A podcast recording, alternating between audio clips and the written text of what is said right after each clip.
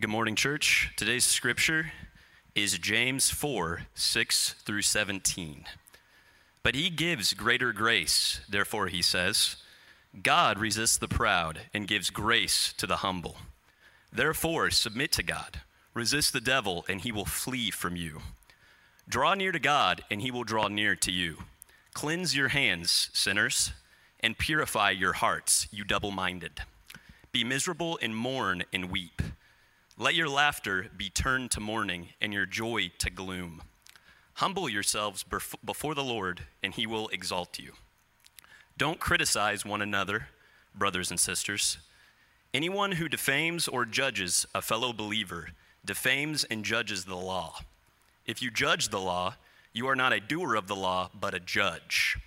There is one lawgiver and judge who is able to save and to destroy. But who are you to judge your neighbor? Come now, you who say, Today or tomorrow we will travel to such and such a city and spend a year there and do business and make a profit. Yet you do not know what tomorrow will bring, what your life will be. For you are like vapor that appears for a little while, then vanishes. Instead, you should say, If the Lord wills, we will live and do this or that. But as it is, you boast in your arrogance. All such boasting is evil. So it is to sin to know the good and yet not do it. This is the word of God for the people of God. You may be seated. Thank you, sir. Good morning, church. How are we doing today? You guys know my name. I feel loved. Hey, uh, we're going to talk about pride today. It's going to be fun. Um, before we jump into uh, the text this morning, um, I want to give some updates on Shelby Supply Company. So, uh, I am a teaching pastor here at Shelbyville Community Church. I teach here a handful of times. Um, and my other primary responsibility is overseeing something called the Shelby Supply Company. It is a job skills training ministry that we are continuing to get off the ground. Uh, and so, uh, I had met with Pastor Brad on Friday. Uh, we had lunch, and we were just talking through how things were going. And he's like, Man, there's a lot of cool stuff. Like, these are things that the church needs to know about. So um, I'm going to take some time before we jump into James and uh, share some of this stuff if you guys are okay hearing about it. So uh, I have the microphone. You don't. Sorry. things we could celebrate. Man, there's a long list here. I'm going to go fast. Uh, we received a $5,000 grant from Main Street Shelbyville to help us renovate what is going to be the storefront. Uh, so we bought a building last year, 24 East Hendricks Street, and uh, a portion of that building is going to be a storefront that sells goods made here in Shelby County. Uh, and that storefront area uh, is currently under renovation. And so, getting this grant from Main Street, they're actually paying for all new flooring, all new trim, all the ceiling tiles, like a ton of stuff going into the storefront, which I think is super cool. Uh, we received a $5,000 grant from the MHP Foundation to purchase supplies for our Jobs for Life classes, as well as a walk behind forklift that we can use to unload lumber deliveries and move materials around the shop including heavy tools, so I don't have to man, bear, hug, pig them wherever they go. Uh, Blue River Community Foundation awarded us $3,700 to purchase three laptops and a monitor uh, for participants in our classes to write resumes on and apply for jobs with, and we can use them to stream teaching for small groups.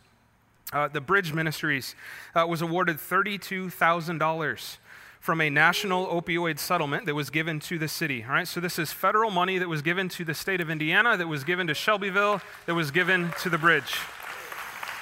Right? 22,000 of that is for salaries. I like getting paid. Uh, 10,000 of that is to do ministry in the jail. Here's the deal the federal government is giving us money to go do ministry in the jail. That's legit, right? And uh, yeah, that's awesome. And we're actually still in talks with the city about getting more money to help with training. Uh, for our staff, for our volunteers to get trained so we can do the work that uh, we're doing even better. Uh, I just want you to know this. We were the only non government entity to receive any money from this settlement in Shelbyville. The only one. Um, this is a big deal. This is a really, really big deal. Uh, we had a family donate all new LED lighting for the entire building at Shelby Supply, so when you come, you can get a tan when you flip the switch on. Uh, it is very bright. Um, other cool things. I was invited to present to the board of Rupert's kids and share what we're doing and kind of the goals and where we're headed, and just to build relationships with another organization and some of the folks that uh, lead that. It was really, really cool. uh, we were able to sit and meet with some recruiters from Knauf to talk about how graduates from our program can uh, get employed at Knauf. What is it that they're looking for? How can we work together uh, to provide opportunities for them?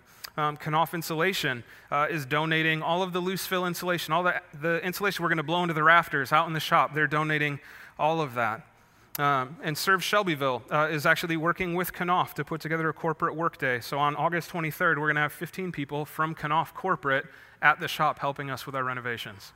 Um, it's insane, uh, some of the things that are going on. Uh, we've got a meeting with the Chamber of Commerce, with probation, with community corrections in a couple weeks to talk about second chance employment here in Shelby County. Um, God is opening a lot of doors uh, and it's really, really cool to see. And so these are just a few of the things that I thought were worth celebrating. I hope that that's encouraging to you. Um, another thing, uh, we are working on finally uh, becoming a nonprofit exempt, uh, not for profit organization, right? And what this does really is just remove barriers for individuals to make donations, right? Uh, there are folks that will give to nonprofit organizations, uh, there are grants that will give to nonprofit organizations, but they will not give to churches. And so, by establishing a 501c3, we're still a part of the church, we're still here with the church, um, but people can make donations directly to those things, and that just removes a barrier. And I would love for as many people to get involved financially as possible. I think that's a beautiful thing to get involved in what we're doing. Um, the other piece is Shelby Supply is a registered retail merchant in the state of Indiana, which is business speak for I get to pay taxes. Uh, and so being a not for profit organization is just going to help us be a ministry and a business and have those two things work together well. Uh, and so it's been a multi year process of figuring out how is it you can be a nonprofit that makes money through the sales of goods to support yourself so you can keep doing the work that you're doing. Because here's the deal teaching job skills training classes to people that are unemployed or underemployed. Um, it doesn't make you very much money. and so we've got to figure out other ways to do it, which is the whole point of Shelby Supply Company. We want to train folks to get jobs, we want to equip them with job skills. And the way we're going to do that is by selling furniture and creating furniture. Uh, we're going to be doing a lot of work there, teaching woodworking classes out of the shop for people in the community, as well as having the storefront where we sell goods. And all of that money is going to go and help us uh, teach job skills training classes. Like that's, that's our goal. Uh, and so becoming a not for profit is actually going to benefit us in how that all works from a business sense, right? Um, other things you could be praying for. Uh, September 11th is our very first Jobs for Life class for the fall session, and we've still got a couple openings. So be praying. Uh, we have uh, a max of seven students that we'll take. Um, this is a pretty intense kind of group class type thing, and doing that in a smaller context is just much safer than having a really big group of people together and trying to do this. And so uh, we still have some openings. Uh, so if you'd be praying that we could fill those, uh, be praying that we could get some more corporate partners. Uh, I don't know what's going to happen with Knauf. I just know that right now we are working on a lot of cool things together, and I would love to see that happen with other uh, businesses and other corporations here in Shelby County as we build this network of employers who are willing to hire folks that graduate out of our program. Um, I would love to see businesses invest and say, hey, I'm willing to sponsor one of your Jobs for Life classes. I think this is beneficial not only for individuals and their families, but also for our community as a whole, and we want to partner with you in that. So be praying for that. Um, like I said, we've got this meeting with the chamber on the 21st. If you could be praying for that, that God would open doors uh, with the chamber and, and uh, with us and community corrections and probation as we're working together. And uh, we are slowly but surely renovating our home uh, 24 East Hendricks. It looks a little different from the outside. It looks a lot different from the inside. Uh, the classroom has been completely renovated. What will be my office has been renovated. Uh, the shop space, which was a pole barn, is now insulated, drywalled. Uh, we're getting electrical put in, and soon tools will be in there, and we will be making sawdust instead of working on the building. Uh, and so, my goal is that Small Business Saturday of this year, one year from the last time many of you were in there, uh, we're going to have an open house again. And we want you to come and see the renovated space and see the work that we're doing in it instead of just hearing about here's what we're going to do. Now it's here's what we're doing, and uh, invite you in to check that out. Right? So there's a few things, some updates. I know I've been a little quiet on that front, um, but a lot of stuff is happening that is really, really cool. And uh, hopefully that's an encouragement to you because it's been very, very encouraging to me. Thank you. and I am uh, I'm just, I'm grateful. I mean, to be a part of a church that helped launch this and is continuing to help and get this up and running, I just think is really cool. Um, I have a lot of friends in ministry. I went to Bible school. Uh, most of the guys that stood up in my wedding went into ministry, and they're like, We've never seen a church do something like that before.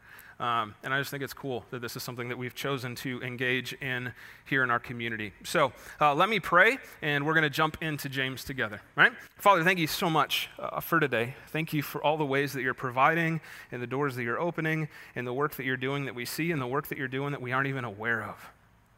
Father, I. I'm grateful uh, to be a part of it, and I'm grateful our church is a part of it. And uh, I'm so excited to see uh, how our community is going to be affected and changed through all of this.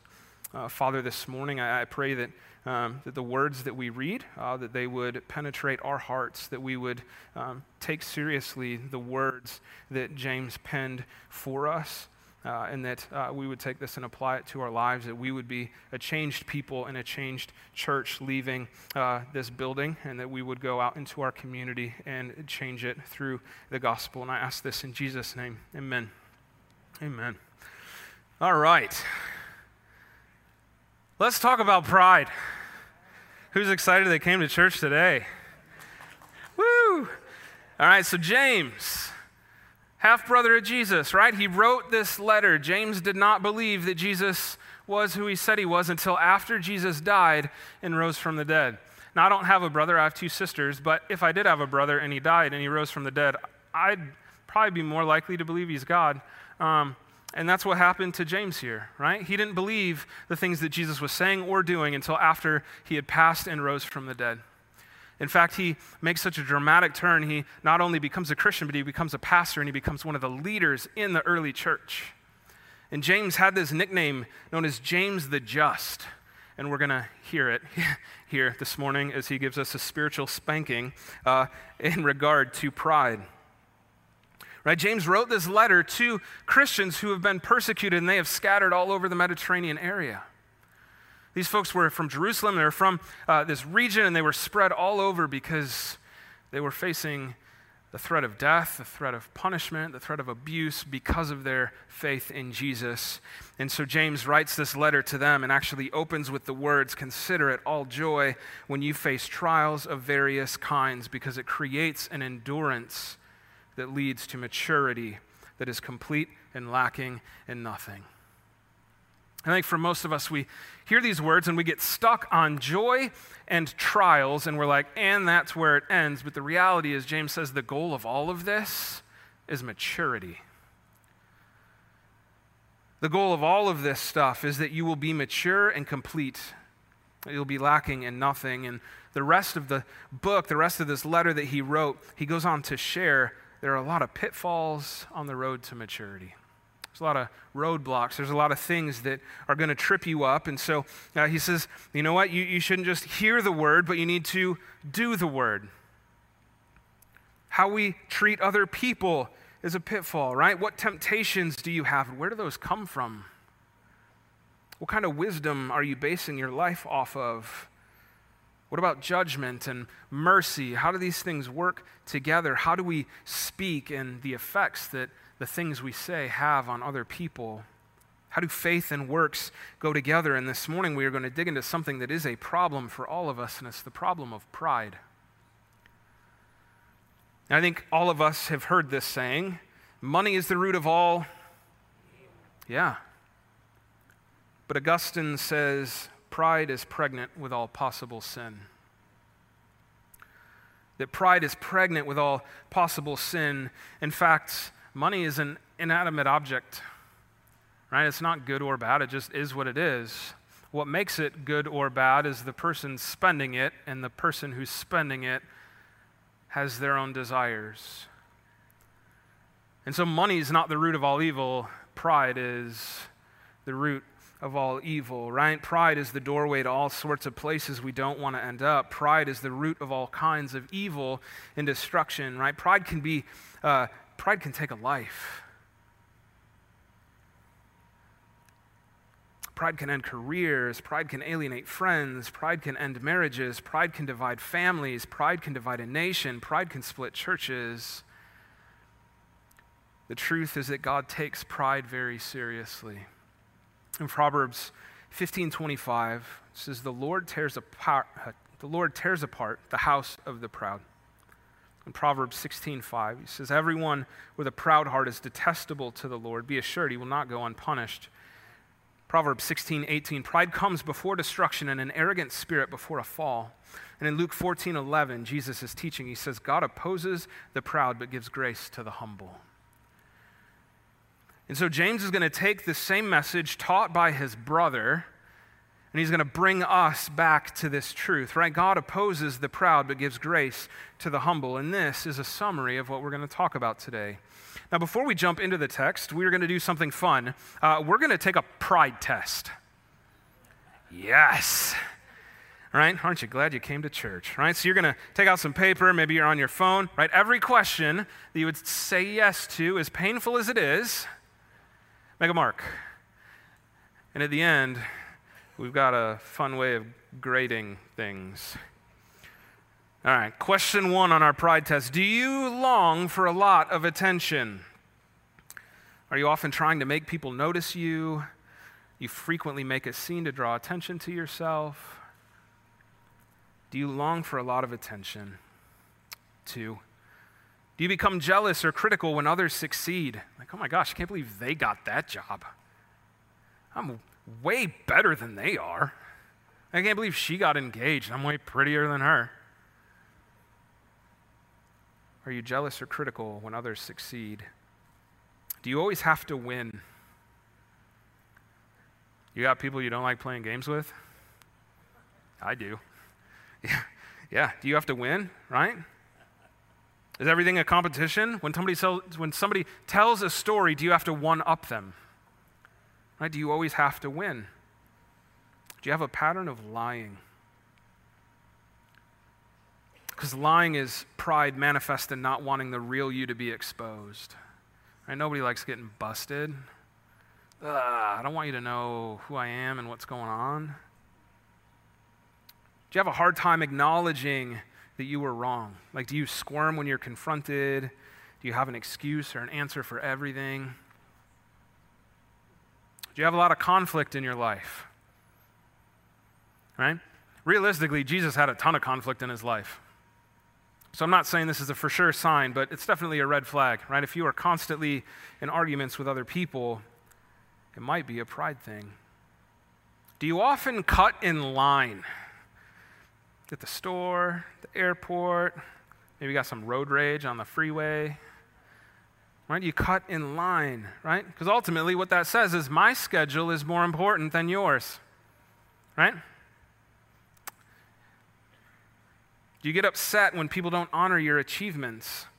Like, man, where are my accolades? Like, why didn't you applaud me when I did that? Like, when are you going to realize how hard I work? Do you tend to feel more entitled than thankful? Like, do you believe you deserve everything you have? Do you believe you deserve more than what you have? And the last one do you honestly feel superior to others? Now, most people aren't going to say this out loud. But what happens when you pull up to a light and somebody is begging for money on the side of the street? What runs through your head? Do you feel superior to them? When you're at a store, you're at the mall, you, you're at school and you see somebody walk towards you and you're like, ew, I would never wear that. You feel superior to other people. All right. We did 10. We could have gone all morning. I'm having fun.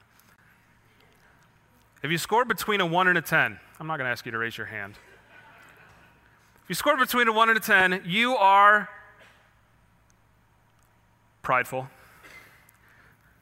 And if you scored a zero, you're very prideful. right? The good news is we don't hand out participation trophies here. We are all winners. Yay. Now, I think it's really healthy to think about how something plays out in our life before we sit under teaching in relations to it. Right? And I think for most of us, when pride is brought up, when pride is taught on, we immediately think of somebody else and apply what's about to be said to them. You're like, man, I really wish Joe would have been here today. I'm going to text so and so to be here for second service. I'm going to send a link to this message when I get home. Here's the deal this message is for you and you alone. It's for me. I've been sitting with it all week. It's been awesome. This isn't for your spouse. This isn't for somebody sitting next to you. This isn't for your kid. This isn't for your friend. This isn't for your coworker. This is for you.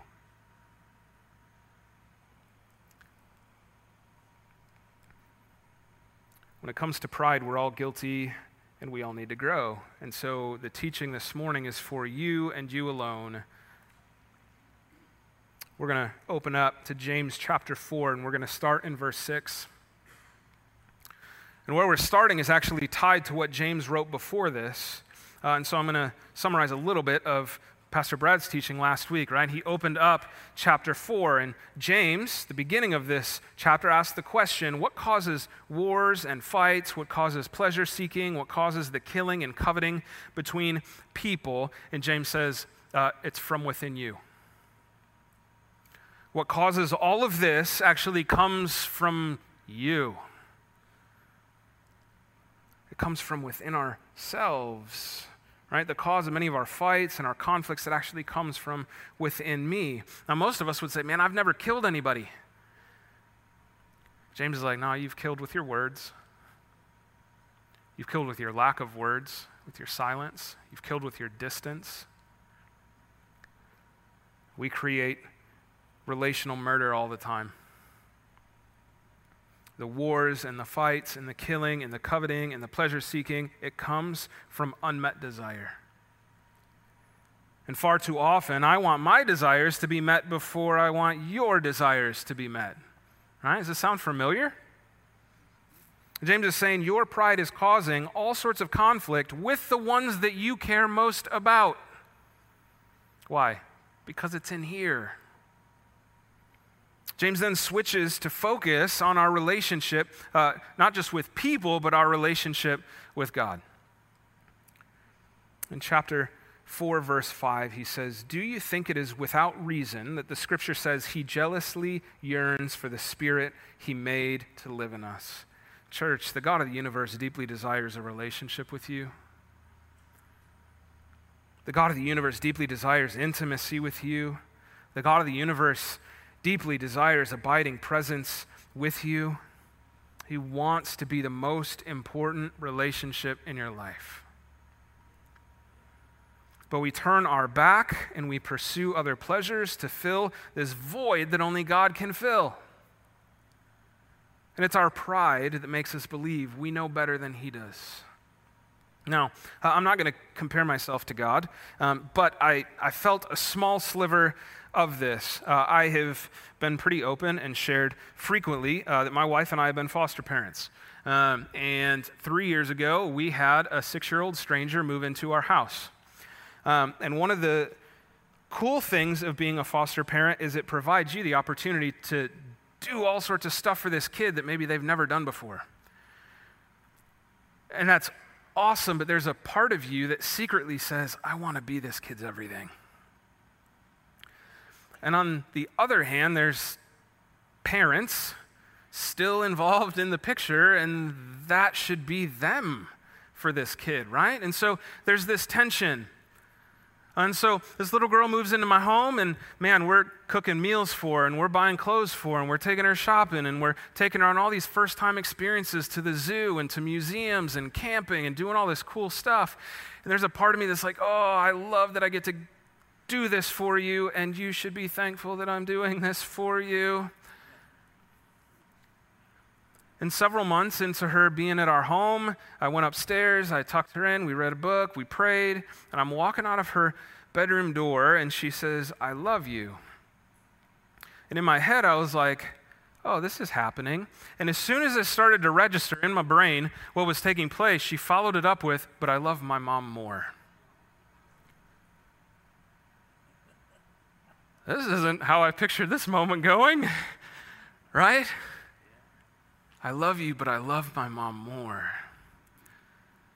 And so I went downstairs and I sat on the couch, and in my head, I was wrestling pretty hard with the reality of all of the things that I have done for this kid.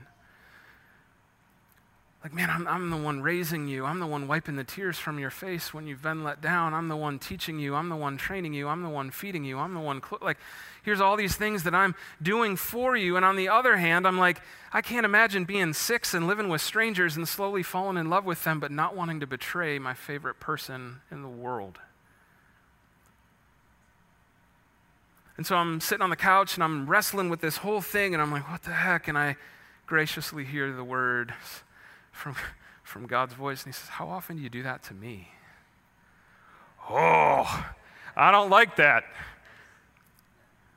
I love you, God, but I love my SawStop more. I love you, God, but I love technology more. I love you, God, but I, I love my comfort more. I love you, God, but I love, you can all fill in the blank, right? We do this all the time. And so, in that moment, when I'm sitting here wrestling in my head, I'm like, well, on one hand, here's all the things that I've done, and on the other hand, there's this other person that should be doing these things. Right? And so I'm trying to make these things work together. God's like, there is no other person, there is nothing else. It is me and me alone. And so when you say, I love you, but I love something else more, that is a massive betrayal.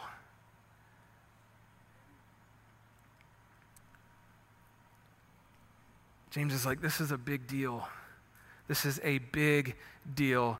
And if you hear nothing else but these words, I want you to hear this. In the very next verse, he opens it up by saying, But he gives greater grace.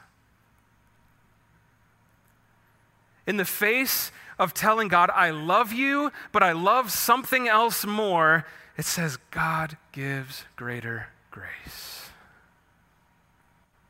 God gives greater grace. God gives more grace.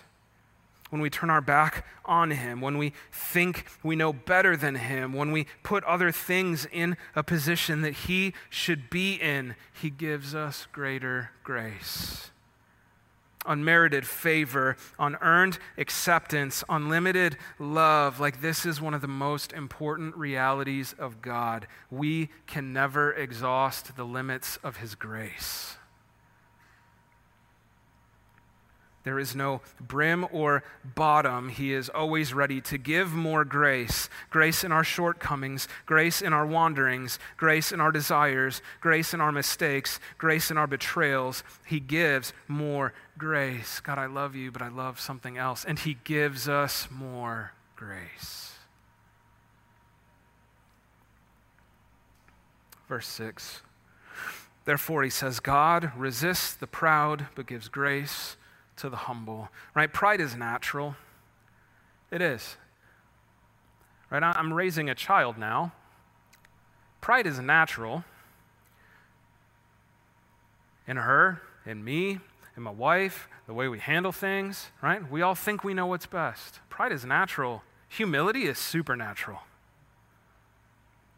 Pride covets others' successes. Humility celebrates their achievements. Pride is selfish. Humility is a servant. Pride gets the glory, humility gives the glory. Pride is independent. It says, I've got this. I don't need any help. I'll take care of this on my own. I am enough. Humility is dependent. It says, you know what? I can't. I can't do this on my own.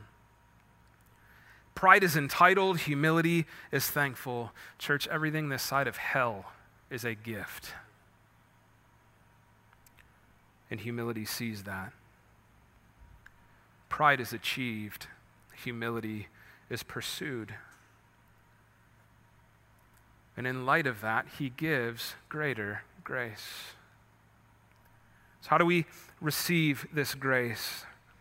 Verse 7, it says, Therefore, submit to God, resist the devil, and he will flee from you. Cleanse your hands, sinners, and purify your hearts, you double minded. Verse 9, Be miserable and mourn and weep. Let your laughter be turned to mourning and your joy to gloom. This is language of an Old Testament sacrificial system. Most of us have no idea what that is, let alone verbiage from it. But in the Old Testament, There was a system that separated God from man. There was a system that separated what is holy from what is unholy, from what is clean and what is unclean. And throughout the entire Old Testament, right, man is really kind of kept from the presence of God. We see them build a temple, and inside the temple is this room that's closed off, and it's this room for the presence of God, and everybody else needs to stay out. You don't go into the temple, there's massive walls everywhere keeping you out. Like God was separated from us because of our unholiness, because of our uncleanliness, because of our unpureness. And so, over and over and over again, it was stay back, stay back, stay back. And Jesus shows up and changes it and says, Draw near. Draw near. This is what makes it so different. The Old Testament does an amazing job at pointing out the problem. There's an issue going on. There's something wrong. There's something broken. Be aware. Something's going to fix it, and its name is Jesus. And then we see him show up, and he does. Verse 8 draw near to God, and he will draw near to you, right? Things are different now. Instead of stay away, you unclean sinner, the invitation of Jesus is draw near, come close. The goal isn't humility, it's intimacy with Jesus. You want to receive grace? It's intimacy with Jesus. I mean, if the answer to pride was humility, we would get very proud in how humble we were. The answer is Jesus. Humility is a byproduct of following Jesus. In light of what he's done for me, how could I puff out my chest? He came and poured himself out for me. Who am I to build myself up? In chapter 4, verse 1, right, James starts this entire conversation with what causes quarrels, what causes fights, what causes us to kill and covet so, so we can lift ourselves up. That's why we do it. It's to try and climb to the top, right? We're playing king of the mountain. James in verse 10 says, Humble yourself before the Lord, and he will exalt you. Some translations say, Humble yourself before the Lord, and he will lift you up. All right? You don't need to lift yourself up, he will. We live in a day and age where we have to post impressive photos of our lives for the world to see. Why? So we can lift ourselves up. In a day and age where we're told we need to make more money to be happy. In a day and age where we're told we need to climb a corporate ladder. In a country where we're told you can have anything if you lift yourself up by your bootstraps. James says, knock it off. Knock it off. It's not your job to lift yourself up. In fact, it's your job to break yourself down so He can lift you up. Verse 11. Don't criticize one another, brothers and sisters. Anyone who defames or judges a fellow believer defames and judges the law. If you judge the law, you're not a doer of the law, but a judge. There is one lawgiver and judge who is able to save and to destroy, but who are you to judge your neighbor? So James circles back again to this whole idea of quarreling and fighting and speaking ill of others. And he's like, you know what? Your pride is leading you to fights and quarrels with others. Your pride leads you to criticize, to slander, to defame, and to judge. But Jesus said, I have a new law for you, a law where you love one another. Who are you to sit in the seat of a judge? You didn't create the law. You aren't above the law. You don't have the power to save or destroy. Only Jesus does. There's one lawgiver and one judge, and it's not you. So, by taking the role of judge and accuser, a Christian claims to himself a position that the law never gave him. James says your judgment, your criticism, your slander is disobedience. In fact, your judgment, your slander, your criticism is sin.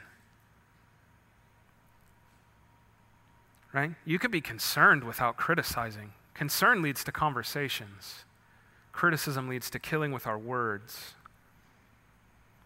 Church, where two or more gather together, there's going to be conflict. There will. right? All of us have a sin nature, right? We still have the residue of sin, even if we've said yes to Jesus. Christians are going to inevitably sin against one another. And the question isn't will we experience conflict, but in our conflict, are we going to react or are we going to respond? Because there's a difference, right? We react in light of our hurt, we respond in light of the gospel. We react through our emotions, we respond through godly wisdom. We react with the goal of being right, and we respond with hope of restoration. We react to win, we respond to heal. We react out of pride, and we respond out of humility. Verse 13. He says, Come now. James sounds like a Midwestern grandma. Oh, come now.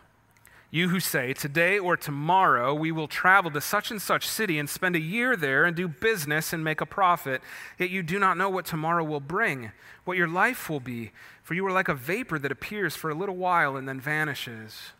Church, some of us are planners, man. You pull out your phone, you look at your calendar, and it's, man, you're booked up. And then there's other people that are like, well, I think I'm going to eat breakfast and wear pants tomorrow, right? Like some of us are planners, some of us aren't planners. And James is like, doesn't really matter what you got planned out. It could all change in an instant. Right? Even today, most of us, we have a loose idea what's happening, right? We're going to leave, we're going to go eat lunch, we're going to who knows what, and it could all change with a phone call. It could all change with a phone call, right? James is like, you really don't know anything. And even if you did, you don't have the power to do anything about it. Oh, yeah. And your existence is kind of like walking outside on a cold day and you exhale and there's a cloud in front of you and it quickly disappears. So, why on earth are you building yourself up? Why are you puffing yourself up? Why are you thinking you are all that when you don't know anything? You're incompetent, you have no power, and you're going to vanish in an instant.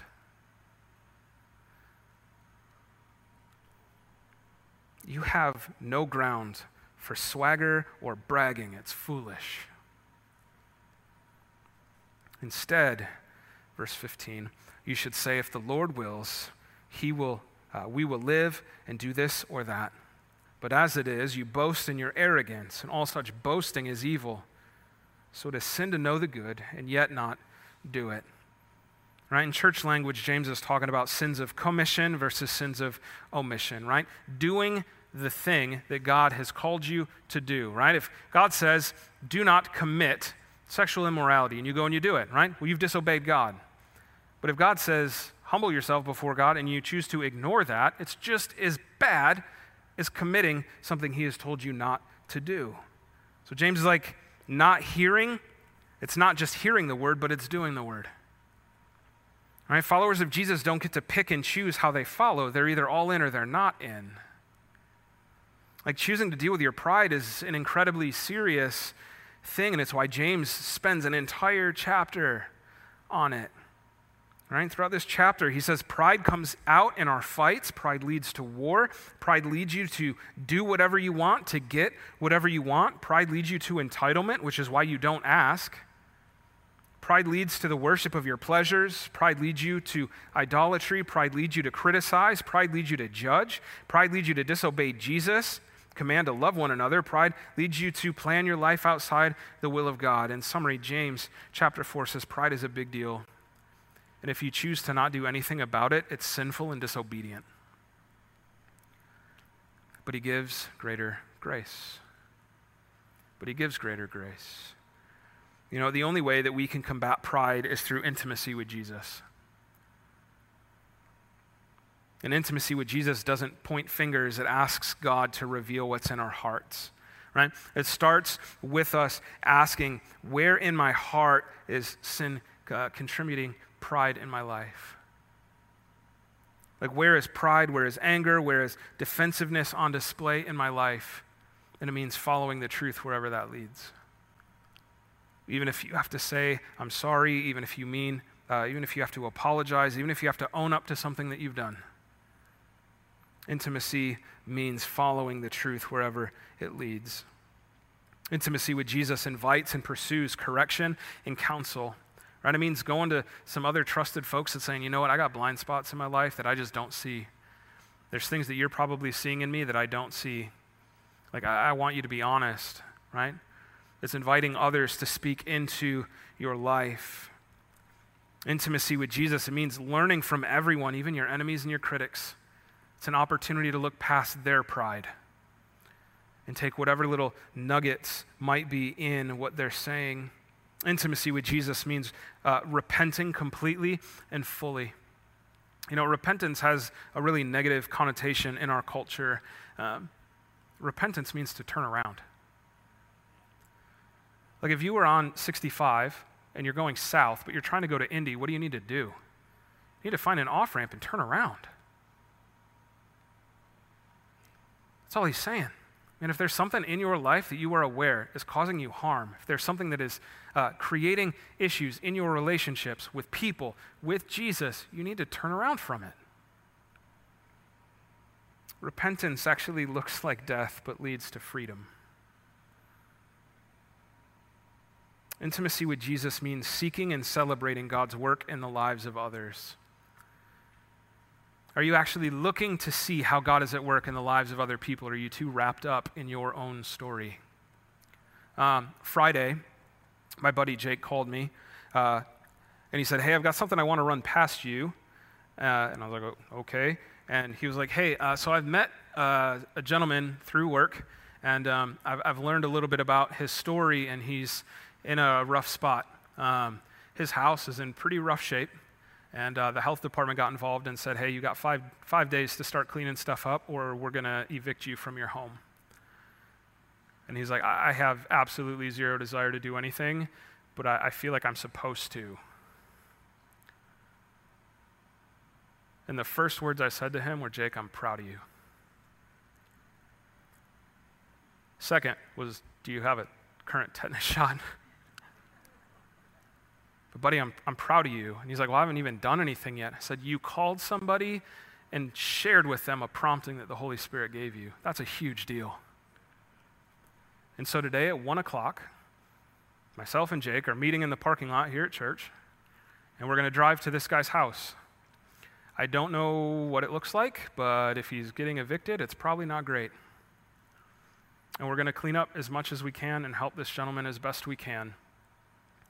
And I'm going to offer the invitation to you. If you have nothing going on this afternoon and you want to be the church for somebody that really needs it, um, we're meeting at 1 here, and we're going to drive to Rushville and help a gentleman. Uh, and I started talking to Jake, and he's like, Well, I, I called the health department and like asked a bunch of questions. I'm like, So hold up. You called on this dude's behalf and started advocating for him? And then I found out this morning he went to the store and bought this guy a bunch of groceries.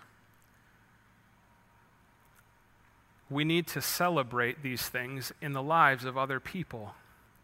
Right? This is intimacy with Jesus. It's where is Jesus at work in your life? And man, I want to I want to be a part of that. I want to help you in what you're going to do. It's celebrating those things. Right? Pride says this man created a mess and it's his job to clean up. The gospel says Jesus stepped into my mess and advocated on my behalf, and I'm going to live in light of that. Intimacy with Jesus means celebrating God's work in the lives of other people. Intimacy cultivates a spirit of thankfulness, right? Proud people think they deserve everything. Intimacy with Jesus helps you realize that everything is a gift. Intimacy with Jesus means listening to Scripture more than yourself. Man, our, our emotions are inconsistent. They are, right? Some people have good days, some people have bad days. Some people have good and bad all at the same time. Right? Our emotions are inconsistent. Scripture's not. We need to listen to Scripture more than our emotions. Intimacy with Jesus means lifting high the name of Jesus in all you do, big or small, right? Whatever makes much of Jesus is the right call. Always. Finally, intimacy with Jesus leads you to reflect on where you're restless. Augustine says, we are restless until we rest in God. And so, if you're saying, you know what, I, I am a Christian, I would say I'm a follower of Jesus, right? He is my Lord, He is my Savior. Um, but there's this area in my life that I'm pretty restless. Here's the deal it's a red flag for something that you're going to pursue. Identify it. Identify it. What is that thing? Who do you need to share that with? What steps do you need to take to try and step away from whatever that restlessness is? For some of you, you're restless because you've never said yes to Jesus. Have you ever said yes to His grace? Or are you too busy trying to live a perfect life on your own? You know, Jesus didn't die for a future version of you, but for who you are today. Right? Jesus knew what he was buying on the cross. While we were still sinners, Jesus died for us. It's a gift, and it's available to you. He has greater grace for you.